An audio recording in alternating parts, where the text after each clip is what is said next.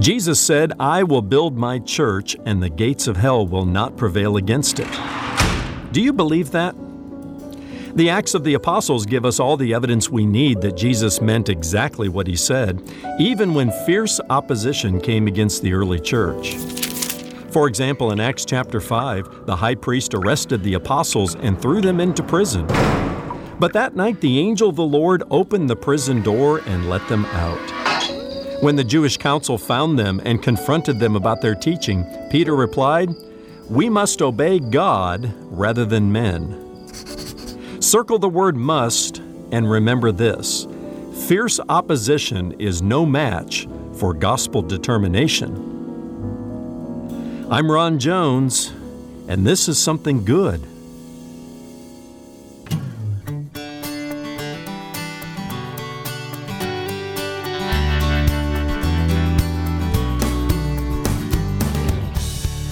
Hello and welcome to Something Good with Dr. Ron Jones, lead pastor at Atlantic Shores Baptist Church in Virginia Beach, Virginia. My name is Brian, always glad to have you with us. And today, Ron takes us to Acts chapter 5, where we find a supernatural demonstration of God's power taking place in the early church. Healings, signs and wonders, thousands coming to faith in Christ. All this at a time when the church was often told not to share the gospel at all. Today's message is straight ahead. Stay right here or visit somethinggoodradio.org to listen anytime on your schedule. That's somethinggoodradio.org. From his teaching series, AD Acts of the Apostles, here's Ron with today's Something Good radio message called Obeying God, Not Man. Well, we are in a study of the book of Acts, and uh, I don't know about you, but I've really enjoyed this study. I've, I've enjoyed going back 2,000 years ago to remind myself and all of us as to how it all started. Uh, sometimes it's hard to get, get a sense of where we are today as the church without going back to learn again and refresh our memory as to how it all started. And boy, did it start with a bang, didn't it? Acts chapter 2, uh, Peter preaches his first sermon. The Holy Spirit comes on the day of Pentecost, and 3,000 people come to know Jesus Christ as their Savior. Two chapters later, Peter preaches his second sermon, and 5,000 more people come to faith in Jesus Christ. Kind of reminds me a little bit of uh, the horse Justify yesterday at the Belmont Stakes. I don't know if I'm not a horse racing guy, I don't gamble, all of that, but I, I love a good sporting event, and especially when a triple crown is about to be won and beautiful, thoroughbred animals, these horses they are. Well, here's Justify. He'd won the Kentucky Derby, he won the Preakness, and now the Belmont Stakes, and they were all in the gates. The gates came open, and he flew out of that gate, took the lead in a mile and a half race, and didn't look back. And he won the Triple Crown. That was amazing. And, and, and the early church kind of reminds me of that. Out of the gates, fast and furious and explosive growth. And then we come to chapter 5. and the story of Ananias and Sapphira. And, and it was a sobering story. We, we said it was a, a, correction that God brought to the early church. It was a story of this couple, this husband and wife named Ananias and Sapphira. They made a donation to the church, and, well, they lied about it. And uh, Peter and the apostles confront them, you know, separately. And um, said, You know, you didn't lie to us, you lied to God. You lied to the Holy Spirit. It's a serious and sober and somber event. You read the story, and Ananias and Sapphira died that day. Can you imagine coming to church and you see a hearse outside and they're wheeling out these two bodies? I mean, all of that momentum in the church, it seems, seems like it's threatened to come to a screeching halt in Acts chapter 5, verses 1 to 11. But we learned some things from that story. Now we're picking up the story in verse 12, and, and, and here's what we discover that little correction that took place in the first 11 verses didn't stop the momentum of the church one bit. Let's read on. Now, many signs and wonders were regularly done among the people by the hands of the apostles. And they were all together in Solomon's portico. None of the rest dared join them, but the people held them in high esteem. And more than ever, believers were added to the Lord, multitudes of both men and women, so that they even carried out the sick into the streets and laid them on cots and mats, that as Peter came by, at least his shadow might fall on some of them. The people also gathered from the towns around Jerusalem, bringing the sick and those afflicted with unclean spirits, and they were all healed. This reminds me of when Jesus said, I will build my church and the gates of hell will not prevail against it. Even a little correction, a very serious and somber one that came to the church in the early part of Acts chapter 5. It didn't stop God's plan. Everybody just needed to take a deep breath and realized God was still on the throne. He was still in charge of His church. People were still coming to faith in Christ. And, and what we read about here is that many signs and wonders were regularly done among the people by the hands of the apostles. Uh, a, a supernatural demonstration of the power of God was taking place. And there were at least three results from this that I read about in just these verses. Number one is salvation people were still coming to faith in Jesus Christ. Uh, it says there that more than ever, more than ever, uh, believers were added to the Lord, multitudes of both men and women. We've gone from actual numbers, 3,000, 5,000, now to more than ever. Uh, some scholars believe the early church was as many as 15 to 20,000 people gathering there in Jerusalem in a very short period of time. And so, when there's the clear demonstration of the power of God, well, salvation is taking place. There's also superstition that kind of creeps in here. You see what's happening? It says here that many signs and wonders were done regularly among the people by the hands of the apostles. Notice, not everybody in the church had the supernatural gift of healing and signs and wonders. This is the apostolic age. It was coming through the hands of the apostles, just those 12 who were eyewitnesses to the resurrection of Jesus Christ. And during the apostolic age, signs and wonders were used to confirm and affirm uh, the message. But something was happening here. People were beginning to hear about all the healings, and they were lining up outside the temple and in the city streets of Jerusalem. And some people were saying, Hey, if you just lie right here, Peter might come by and his shadow might fall on you and you'll be healed. Now, read the story carefully. It doesn't say that was happening, it says the people were saying it was happening. It was a superstition that arose.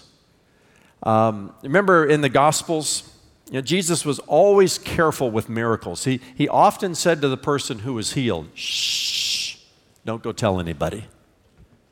Why would he do that? Because he knew of our tendency to take a miracle and turn it into a superstition.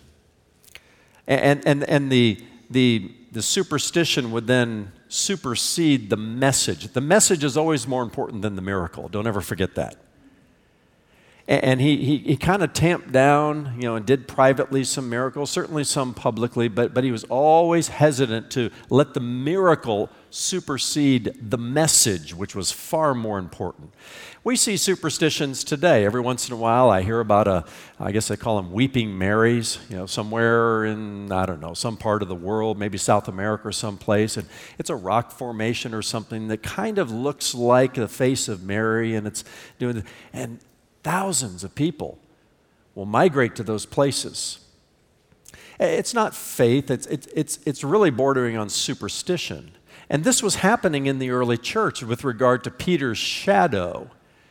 And, but, but when you have the powerful demonstration uh, of the power of God, as was happening here, salvation experienced mixed in with some, some superstition. The third thing that I see here is a confrontation coming. And we read about it in verses 17 and 18. But the high priest rose up, and all who were with him, that is the party of the Sadducees, and filled with jealousy, they arrested the, the apostles and put them in the public prison.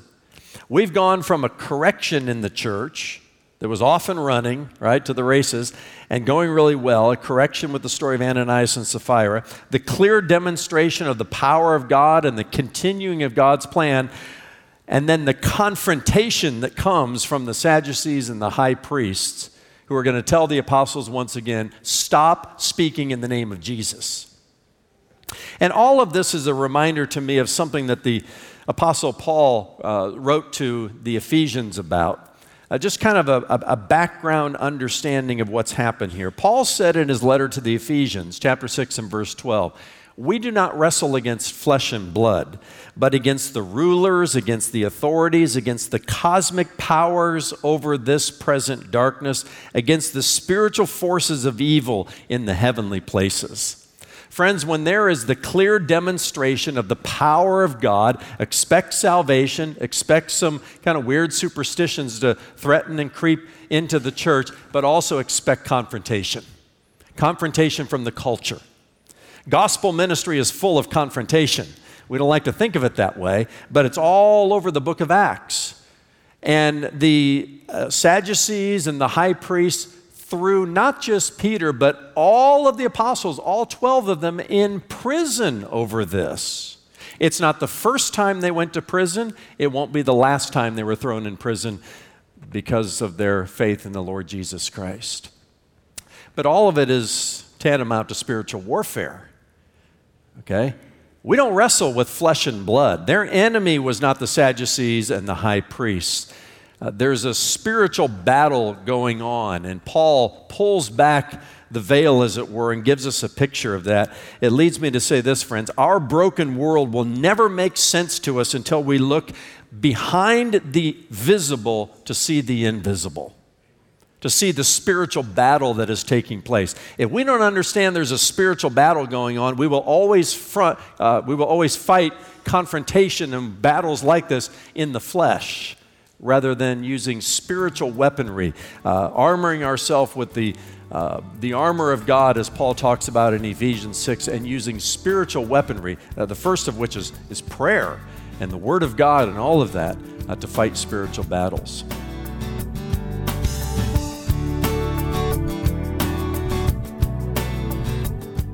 There's still more to come from Dr. Ron Jones, so stay right here. Listen to Ron's messages on demand on your schedule at somethinggoodradio.org. Again, that's somethinggoodradio.org.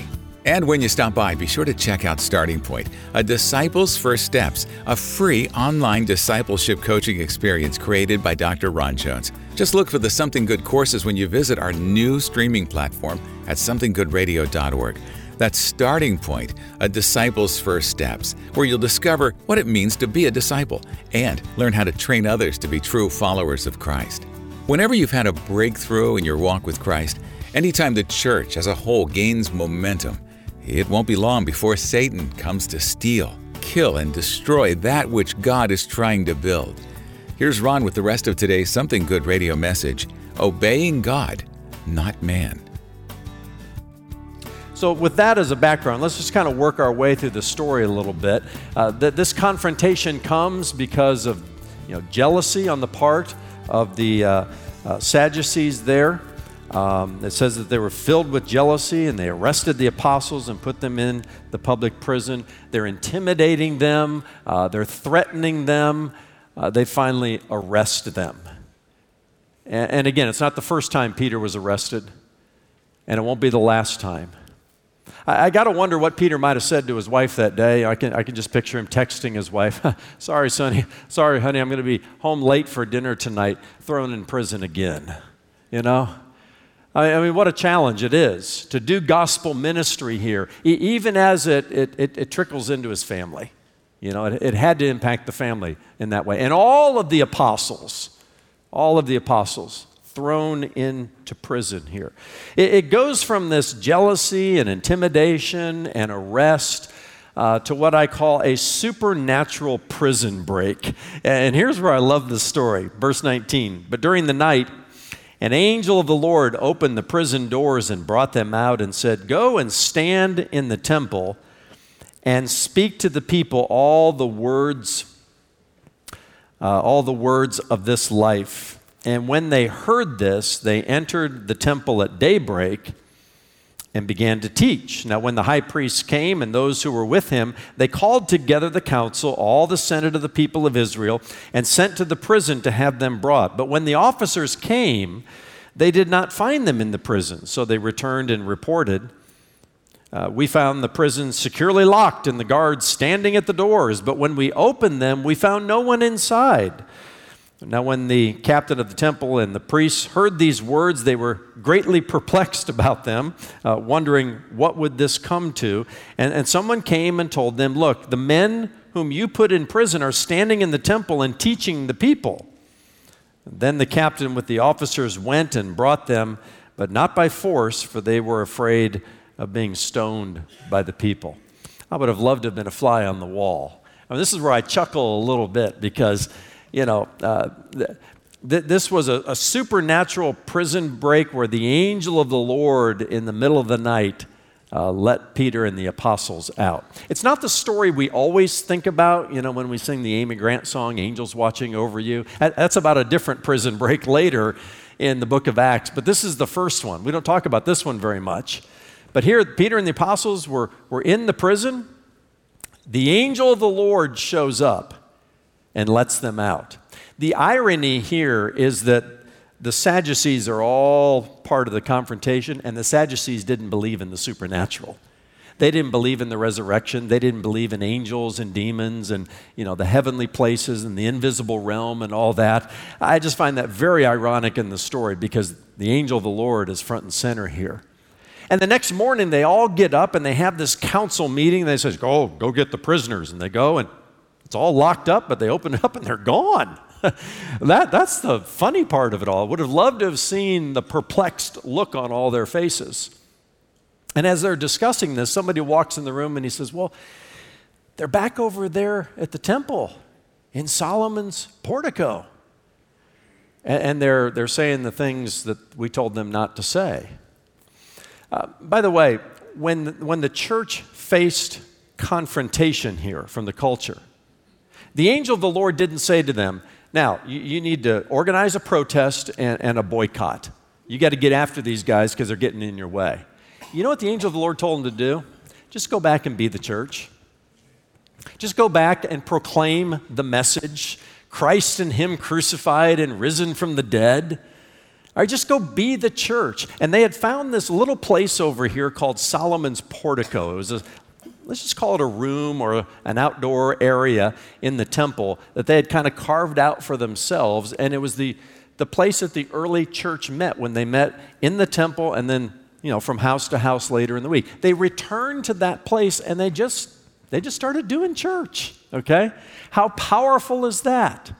And, and the, the guards and the council walked down there, and they didn't want to make a scene because they were very concerned about all the political things going on between the Jews, and they didn't want a bad word to get back to the Romans. So somehow they coaxed the apostles back to meet with the council. So we go from jealousy and intimidation and arrest to a supernatural prison break, and then to more threats to their freedom of speech. Watch it in verse 17 here. Listen to this. And when they had brought them, they set them before the council. And the high priest questioned them, saying, We strictly charged you not to teach in this name, yet here you have filled Jerusalem with your teaching, and you intend to bring this man's blood upon us. This is not the first time, but at least the second time, and I'll say it in just our 21st century language they're threatening their freedom of speech.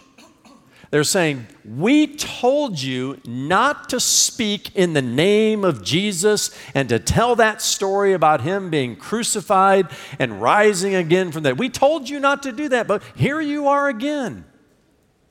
And you know what Peter said? He says, You know, you're right. I'm sorry. I shouldn't have done that, and we won't do that again. Not at all. Uh, th- this, this is you just got to go three cheers to Peter and the apostles here. And it's where I get the title of this message, Obeying God, Not Man, because Peter says in verse 29, it says, But Peter and the apostles answered, We must obey God rather than men. We go from threats to freedom of speech and all of that now to, to Peter and the apostles making a decision to stand strong to stand strong and to say, no, we, we, we're gonna, we got to draw a line in the sand here. We, we have to obey God and not man. And then Peter goes on to say this.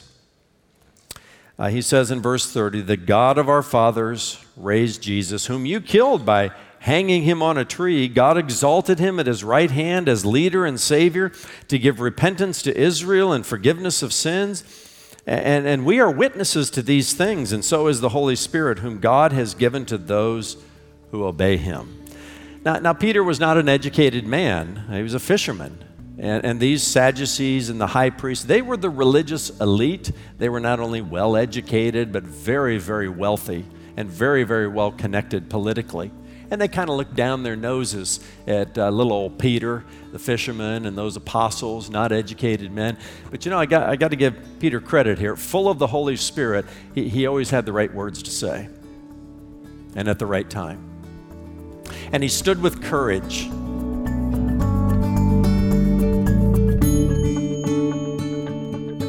You're listening to Something Good Radio. Today's message called Obeying God, Not Man, along with all of Ron's messages, can be heard on demand on your schedule at somethinggoodradio.org. Check out our resource tab at the top of the homepage for books, teaching series, lots of great tools to help you in your journey with Jesus. That's somethinggoodradio.org. Have you ever wanted to visit the land of the Bible and walk in the footsteps of Jesus? Join Dr. Ron and Catherine Jones and the Something Good radio team for a thrilling Israel tour happening in January 2022. Experience a boat ride on the Sea of Galilee. Walk down the Via Dolorosa. Visit Gethsemane where Jesus prayed and Calvary where he shed his blood for you. Step inside the empty tomb and see for yourself that your Savior is risen indeed. Is the Holy Land on your bucket list? Experience Israel 2022. Register at somethinggoodradio.org. That's somethinggoodradio.org. Almost everyone who goes with us to the Holy Land says it's one of the best decisions they've ever made. When you visit somethinggoodradio.org, look for Something Good Travel to learn more and register for Experience Israel 2022, plus other upcoming Something Good travel experiences. Need prayer today? Stop by the new somethinggoodradio.org and share your request with us. Click on Explore and then scroll down to the How Can We Pray For You option. That's somethinggoodradio.org. We also want to say thank you because your prayers and financial support have made it possible for Something Good Radio to reach more people than ever before with the gospel of Jesus Christ. We're so grateful for all you've done. And when you give a gift this month, Ron will say a big thank you by sending you the complete audio download of the series you're hearing now AD Acts of the Apostles. That's AD Acts of the Apostles. Request it today when you make a gift to Something Good Radio. You can donate online at somethinggoodradio.org or mail your gift to P.O. Box 6245, Virginia Beach, Virginia 23456. You can also call our offices. The number is 757 276 1099. Biblical definition of marriage is one man with one woman in a covenant relationship for one lifetime. Now, here's what happened a generation ago we tinkered with the one lifetime part, and no fault divorce became the law of the land. And the ripple effect of that through our nation and through the fabric of our families and community has been devastating. Now we're tinkering with the one man with one woman part. And I say, strap on your seatbelts, friends. It'll be another generation before we feel the full effects of messing with God when it comes to marriage. And my question is will we obey God or not man as the church? Do we have the courage and, yes, the kindness at the same time to say, no, I will obey God and not man? That's tomorrow in part two of Dr. Ron Jones' message Obeying God, Not Man. For Ron and the entire team here at Something Good Radio, I'm Brian Davis saying so long and thanks for listening.